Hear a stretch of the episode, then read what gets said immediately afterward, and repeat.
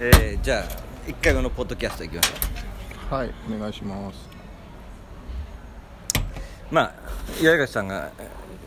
こうやってミラノにサバティカルで来てでまあその間こうちょっと定期的にお話したらどうかなと思うんですけど、はい、今日のテーマはやっぱりあの八重樫さんと出会ったのが3年前の今頃でしたっけ？そうですね。そうですよね、はい、それでその1年後にデザインの次に来るものを失敗したと、はい、でこの、まあ、4年っていうか3年間っていうか3年か2年か随分変わりましたよね。であそこの時に、まあ、デザインの次に来るものっていうふうにタイトルしたのは、まあ、デザイン思考に対してどういうふうなトレンドが来るかとかあるいはデザインという言葉そのものの問い直しとか、まあ、いろんな意味があったわけだけどもであの本の中で特にアートについて触れてでアートだとかスペキュラティブデザインとかああいうことが、まあ、次に重要になるかなっていう話が来たところになんかあっという間にそういうことを語られることが、うん、過剰に多くなったっていう感じしますよね、うん、この辺の展開はどう思います？スピード感とか。もともと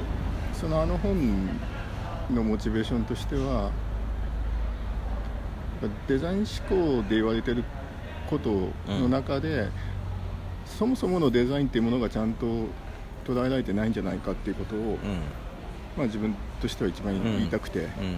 ん、でじゃあそのそもそものデザインっていうものが何なのかってことと、その中でデザイン思考が見てるところはどこなのかっていうこと、でその差の部分ですよね。多分次に次に来るって、まあ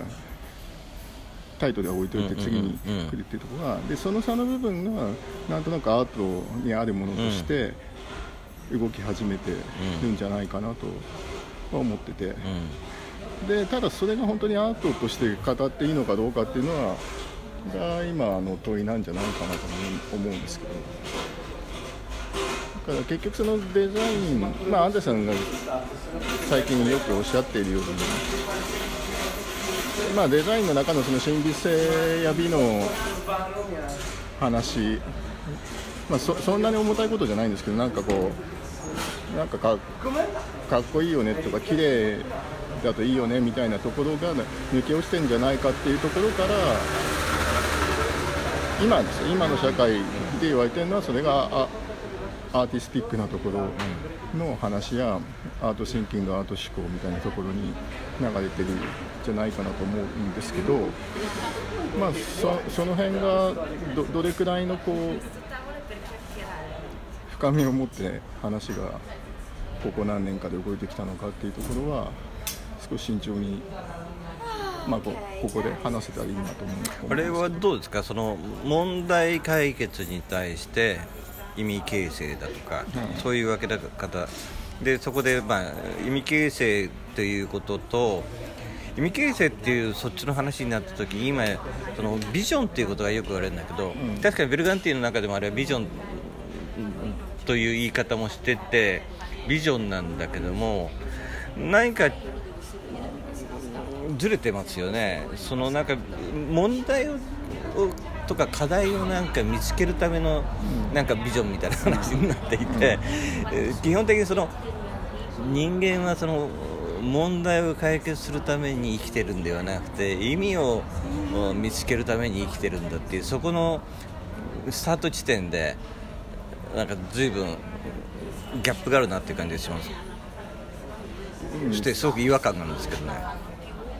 そうです。だからもともとデザインの問題解決だって言い始めたのがデザインデザイン側というかデザインドメインの、こうステータス向上キャンペーンの、スローガンだったわけで、なんかこうか勝手にやってるのがデザインじゃなくて、デザインっていうのは問題解決だよっていう、ビジネスに対するこうある種決め台詞で説得する話だったわけですよね、うん、でまあ、それが、まあ、意図通りになってビジネス側によく響いて、問題解決だったらやっぱりデザインというものが重要でビジネスでもちゃんとやらなきゃいけないっていうことで、まあ、そういう意味ではそのスローガンやキャンペーンはすごく成功したわけですよね。でもそこからデザインがビジネスで問題解決だと言われてあまりにそのキャンペーンが成功しすぎてしまってその先の部分をがこうちゃんと浸透しなかったまたしていないっていうのが多分今の状態かもしれなくて。でもう一つビジョンっていうことで言えば経営にビジョンが必要だって話はその、まあ、経営学とまで言わないまでも経営の話だとまあ、古くから当たり前の話でビジョンなき経営は、まあ、良くないよねって話だったわけですよね。そその辺でなんかこう古くから言われてきたことと、えー、今言われてることっていうものがこうなんかどういう関係にあるのかっていうところは結構整理して考えないと同じ言葉なのになんか違うこと言っていたりえ本当に今そのビジョンが必要で、えー、って言ってるビジョンがその昔言われてた経営者が何か事業を立ち上げるときに必要なビジョンの話なのかでそれがデザインがどう関わってきてその関わるデザインが、えー、どこで言われてる何のデザインなのかっていうようなところの整理は冷静にした方がよくてそれはまあこういう場で少しこれから話していければいいかなと思うんですけど。あの、まあ、デザインの中におけるその問題と意味形成の話と、はい、デザインと関わりなく要するにやば世の中全体として社会全体としてあのやっぱり意味意味をさっきも繰り返すけど意味を持って意味を見つけるために人生生きてるんだみたいな、うん。そこのところがままず根本的に、えー、皆さん認識が行き渡ってないのかなと思うんですよね。うん。うん、なんかすごい意味形成やビジョンを持てっていうのが、うん、そう言われたってどうすんのって話になってる。なんかそんなことを考えたこともないしと思うんですけど、うん。本当に考えたことないのかな。その今の日常の仕事の中では考える暇はないかもしれないけど、うん、なんか自分のこと言うとなんか中学生ぐらいの時ってことそんなことしか考えてなかったような 気もするしでそういうこうちょっと青い若い感情みたいなところの話につながるものなんじゃないかなと思うんですけどね。でそうするとその時に価値と、まあ、以前も話したけど価値と意味の違いみたいなのが出てきますよね。人生生きる価値があるのかっていうことと生きる意味があるのかって相当違う話じゃないですか。でどうもやっぱりその価値という言葉に、えー、こう引っ張られすぎな世の中を感じるんですよね。で必ずしも価値っていうことがそのビジネスだとか経済とか、まあ、まあ、要するに人生人生学というのは分かんないけど人間学というかそういう中で言うと若干距離があるような言葉が引っ張ってるような印象のあるのが、まあ、価値っていう感じはやっぱりどうしてもあるからその時にその意味の方に全体的に引っ張っている力っていうのは何なのかなっていう感じがするんですよ。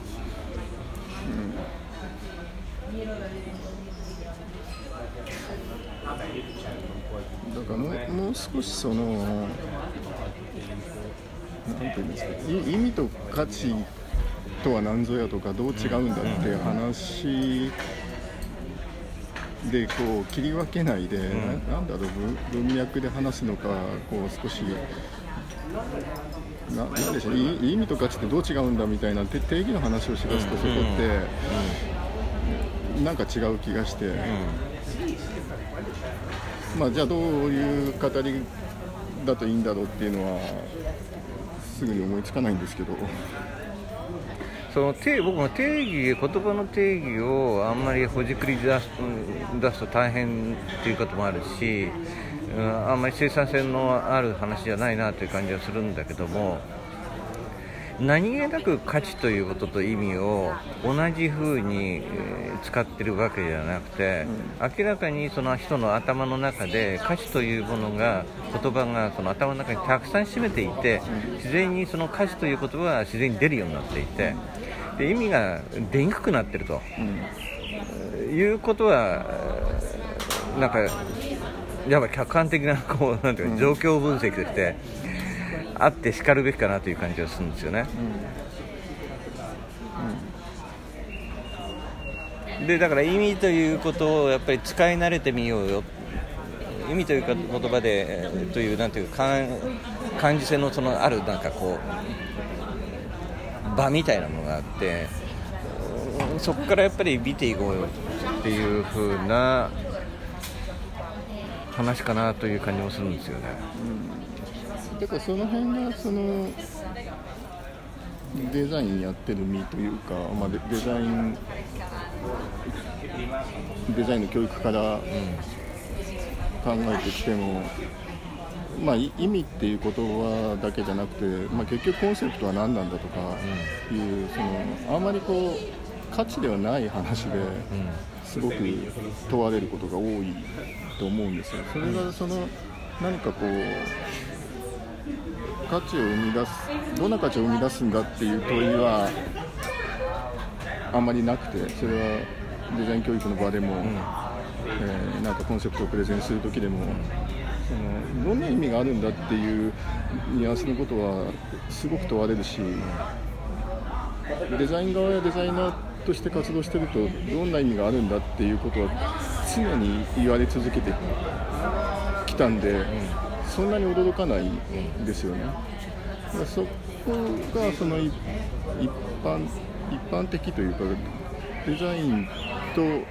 そうじゃないところのギャップとしてあるんじゃないかなと。でこのその意味のイノベーションや意味っていう言葉を使い始めてもデザイン側の人と話す時にはそんなに新しい話じゃないよねっていうことをみんなやっぱり言うわけですよね。新しい話じゃなくなないから別にわざわざそんなことを言ってこなかったっていうとこもみんなあって。だけどやっぱりそのそういう意味では、えー、安西さんさっき言ったような意味ってものをあえて取り上げてきちんと語るっていう場は必要なんですよ。そのデデザインっていうものが問題解決だっていうことだけではこうデデザインの外側に対してのアピールが、えー、うまく、まあ、うまくいかないわけじゃないんですよね、もう成功してるから。だけど、よりそのデザインの有用性だったり、デザインの価値、うん、これ価値って言っていいのか分かんないけど、をこう世に知らせるためには、やっぱりその意味っていう部分が。を積極的にアピールしていく必要があるんだというところでデザイン側もやっぱりその意味というものを捉え直して語る必要が出てきてるんじゃないかなと。あのまあ、ちょっと繰り返すようなんだけど、デザインの中におけるその歌詞と意味のそのいわば配分みたいな話っていうのはその今の世の中にある人みんないろんな人たちのえー、その配分がたまたま反映されてる、と見ていいんじゃないかと思うんですよだからデザイン固有にデデザインに今あるこのなんていう現象はいわば世の中の現象のやっぱ象徴的であるとか、ある代表的なその一つの局的なそのサンプルであるみたいな考えもできると思うんですよね。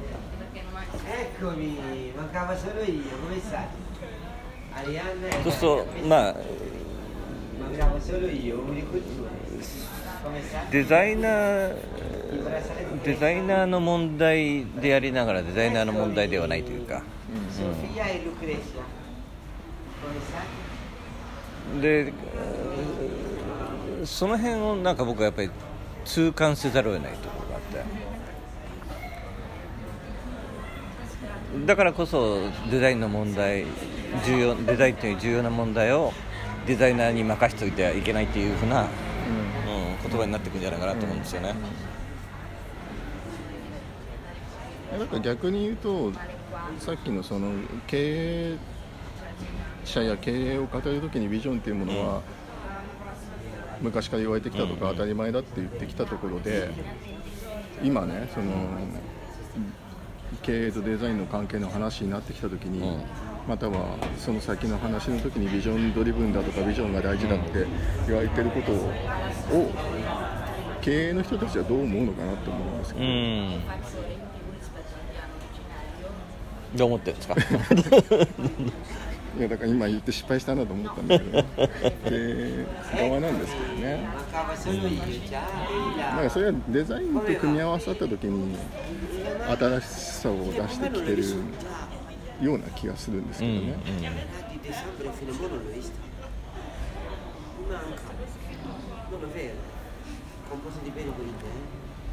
それかまあただ一つはそのビジョンドリブンだって言った時にまたは経営の中でビジョンが大事だって言われた時にすごくこう経営者ってものがすごく特化した人として捉えられていて、あのまあなんていうんですかね、えー、経営学部に入ったからってみんな社長になるんじゃないんだよみたいな話で。すごくこう会社を立ち上げてみんなを引っ張っていく、まあ、いわゆるリーダーが持つべきものであってビジョンっていうものは。そういうこうスター選手が持ってるものとしては経営学として学ぶんだけども、まあ、別にその一般社員として持つっていうところでは距離がある話だったのが今言われているこうこの文脈であるそのビジョンっていうのは個人のビジョンだったりこう自分が社会で生きていくっていうことで自分が持つべきビジョンっていうところなのでそのなんか大きさや、えー、こうすごくこう社会の中で中で小さい自分とこう社会にインパクトがある立場で持つビジョンっていうものとの距離っていうものがうまく測りきれてないっていう感じはしていてそこがこういろんな議論のところで出てくるビジョンを持つにはどうしたらいいんでしょうかとか自分のビジョンはうまく持てないのでとかビジョンを持つために解決すべき課題を見つかるみたい見つけるみたいな話になってんじゃないかなと思うので。それはねフラットな社会になりつつあるとかそういう文脈でおっしゃってるんですか？まあその影響一つあるんでしょうね、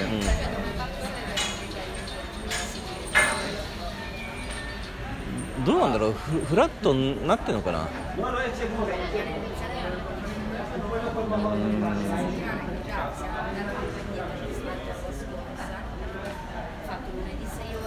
なんか確かに昔よりはヒエラルキーではないフラットになった感じっていうことは確かに僕も受ける受けないわけじゃないんだけど、うん、なんかフラットな社会になったなっていうなんかこうすごくある地平線がバーッと広げるような感じとは違うんですよね。ここでなんかフラットってね。うん、なんか確かにツーツールやインフラ的にはフラットになったと思うんですけど、うんうんうん。でも結局そのこうマインドセットやモチベーションっていう部分ではそんなに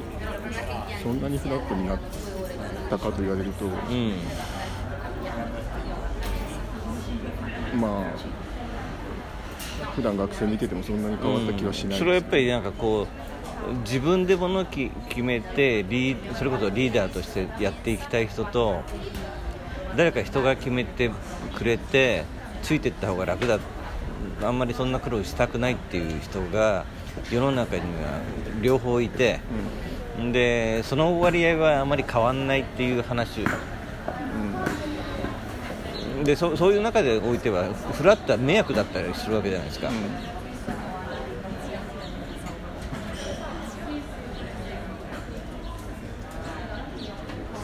そうですね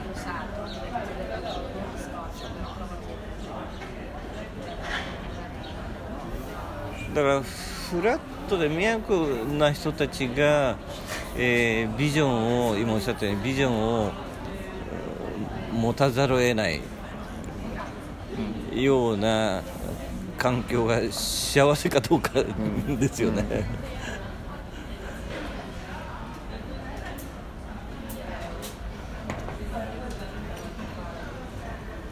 まあ、およそ世の中に、まあ、二分解で、まあ、まあ3つぐらいあってどうでもいい人と本当に何もしたくない人と本当にやりたい人と、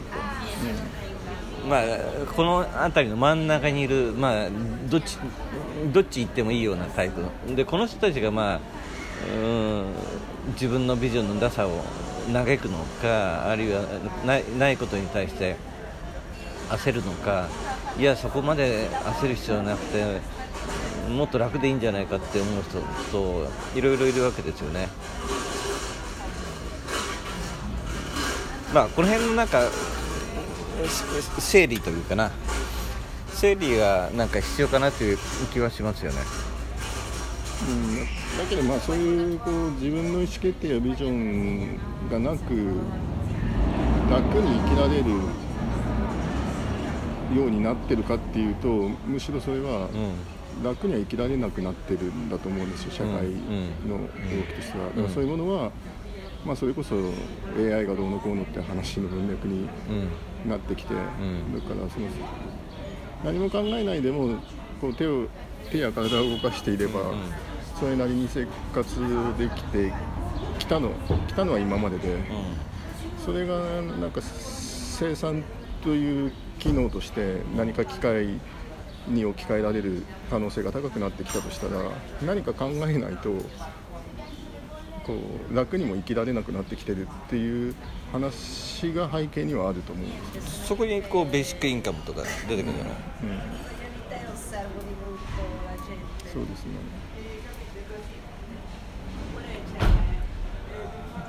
だからそのまあいろいろとその AI の話なんかで、えー、みんなしっかりやらないとダメだよっていう、うん、ことを言うけども本当そうなのかな？本当にしっかり、まあ、俺しっかりした方がまあいいこともあるんだろうけども、うん、本当にしっかりやらないとダメなのかな？やっぱその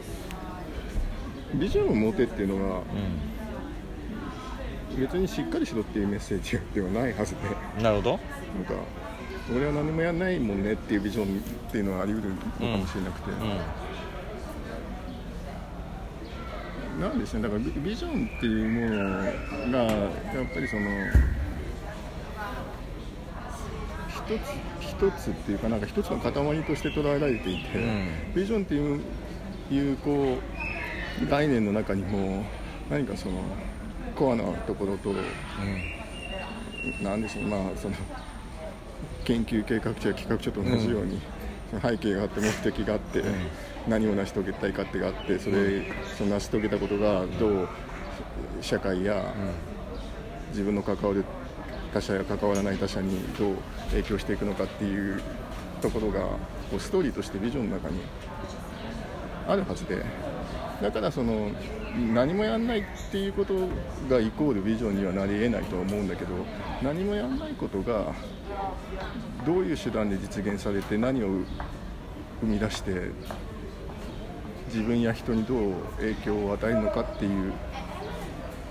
ことであれば、その何もやらないっていうコンセプトがビジョンとしてなりうるんじゃないかなと思うそうす。ると今ね世の中はあなた何もやらなくてもいいと思う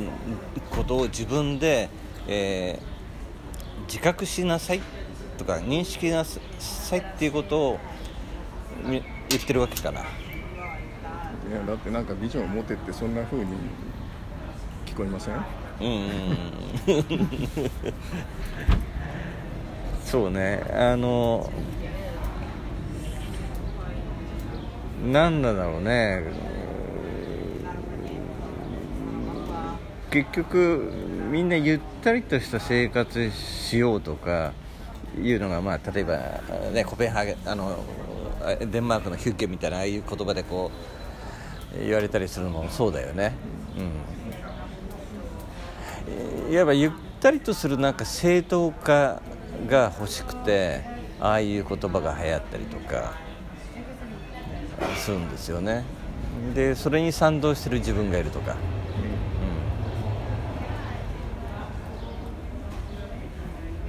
だから必ずしもそのビジョンを持つことは八重さんおっしゃったようにその、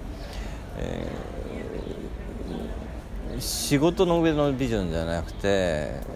人生におけるビジョンだったりとかいろいろあってでそれをでもある程度自覚化しないとあなたは社会で不当な扱いを受けるとか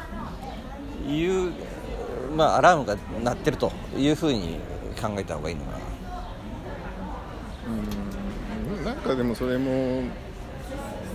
なんか仕事のけ、うん、啓発啓発的な言い方でなんとなくなんなんとなく腑に落ちないんですけどね、うん、うん、それはある意味正しいんだけどなんかその自己啓発や仕事のをみんなあの働きましょうっていう文脈でもないような気もするんだけどとはいえまあビジネスの文脈で話してるからそういうことなんでしょうけど。うん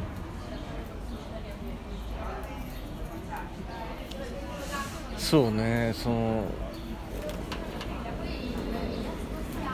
どまあもちろんそのいわゆる本屋さんの自己啓発本にあるようなことがどのだけ世の中で占めてるかっていう影響力があるかってそこありますよね、うん、そんなの全然関係ないで生きてる人が世の中多数なんだから。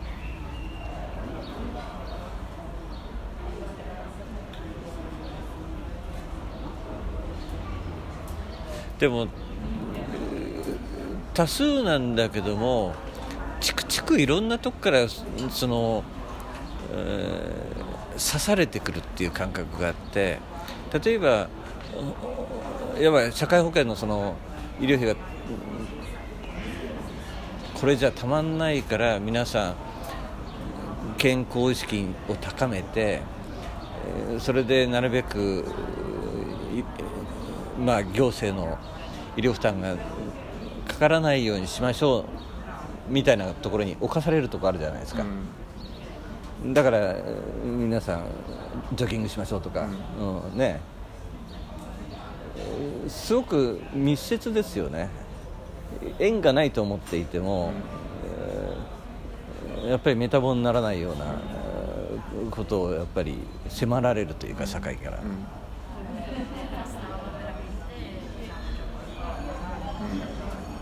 やだからそれにこう反抗して自分は運動なんてしてやんないもんねっていうことがことをみんなで考えましょうっていうわけじゃないですよね。私は思っててね。なんかそれもなんか少しこう、まあ、今日の話で言うと問題解決的なフレームでどうしても考えてしまうことが染みついてる結果なんじゃないかなと思うんです、うん、だ問題解決に染みついてるのと、まあ、あとだから問題解決にを迫るような、えー、社会がの仕組みになってるっていうことですよね、だからそこがやっぱり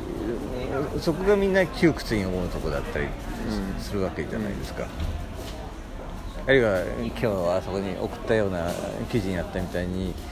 現代のビジネスにおいて問題解決はみんなやってしまったから問題がないみたいな、うん、話にもなるわけでしょ。うん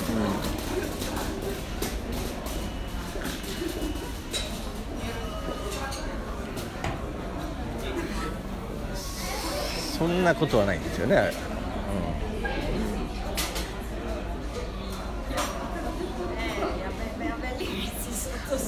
その問題解決とか、まあ、さっきのデザインの文脈超えて言うと問題解決人間は問題解決であるみたいな方になんか関わるべきだなみたいな話はいつから出たんだろうな？その企業の社会的なその社会的な貢献だとかそういう話とは別にあるでしょデザインデザインと関わらないでっていう話ですか。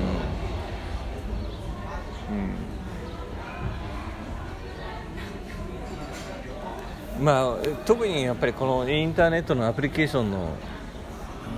あたりから問題解決っていう言葉がキーワードになったような感じはするんだけどもちろん問題解決なんて昔からある言葉なんで、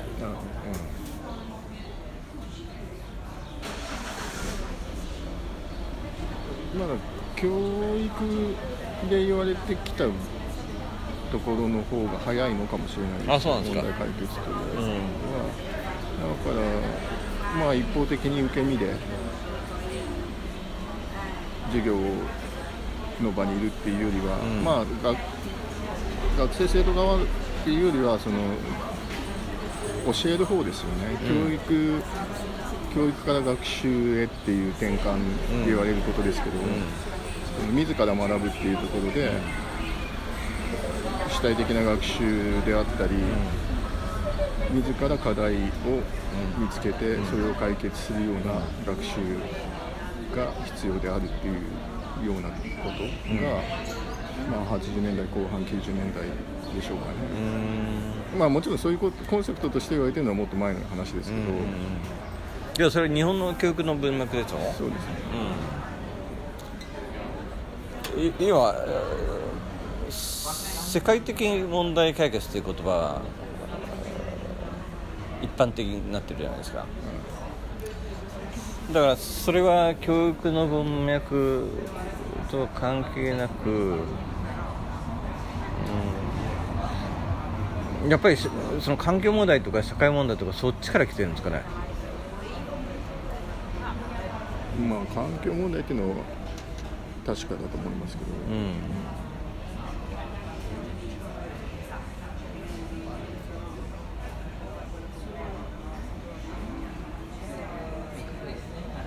でこの間あの、まあ、送っていただいたあの論文にもあったけどそのソーシャルイノベーションという言葉がやっぱり公式に使われるようになったのは、まあ、21世紀に入ってから1990年後半からこの世紀とそそことやっぱりリンクしてるんですかね。環境問題自身は、まあ、ロそのローマクラブのああいう話だとか、うん、1970年代だっけあれは、うん、うん、あそこからあるんだけど。あれがこうじりじりじりじり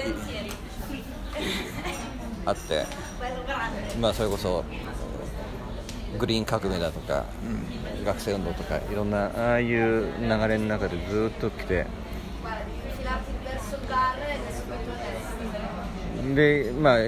環境破壊に反対する団体っていうとすごく政治的な色がついてたのがだんだんと薄れて、え、ニュートラルな存在になってきたのがまあこの20年ぐらいなんですかね。でそこそこにおいてソーシャルイノベーションという言葉が定着してでそれとともにまあ、インターネットのアプリの問題とかいろいろ流れがあって問題解決という言葉がより一般的に言われるようになったのかな。うん、だから問題解決って言った時の多分前提が、うん、解決できる問題を問題として扱うっていうことになってきてるような気がするんですね、うん、その環境問題のようなところとのズレは、うん、まあ、もちろんその解決に向かうんだけども、そう簡単にこう簡単に言って方法的にも、えー、それに関わる人的にも、組織的にも、え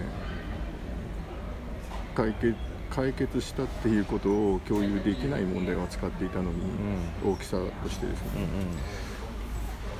今今言われてる問題解決っていうのは、いやまあ果たしてね今言われてる問題解決事例が本当にその中で解決されたものがどれくらいあるのかっていうのは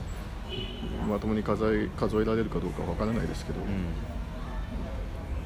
なんかこうそもそも自分たちのフィールドやテリトリーやスキルで解決できるものを問題として捉えて、それをやりましょうっていう話なんじゃないかなと思うんですね。だからソーシャだからそれに対してソーシャルイノベーションっていうことが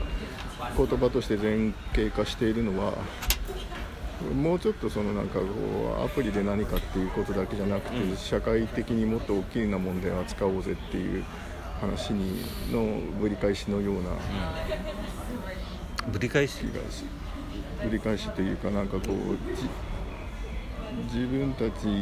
のフレームで見ている解決できるものを問題として捉えるんじゃなくて、うん、もうちょっとその自分たちが持っているこうスキルや、うん、えー、力を社会に向けようよっていう話だと思うんですけど。うん。そう。そうね。うん。なるほどそういうふうな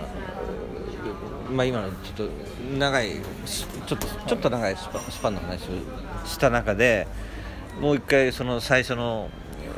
デザインの次に来るものの話のあたりのテーマに戻ると今僕はあの30分ぐらい話した。36分。そろそろ結論しましょうか、はい、あのこの2年間ぐらいで急にその日本の中でそういう話が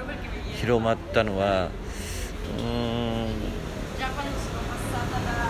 んなんか僕の感覚からすると早すぎる感じがするんですよね、うん、この辺の議論の転換はもうちょっと時間かけて変わっていくもんじゃないかなっていう。うん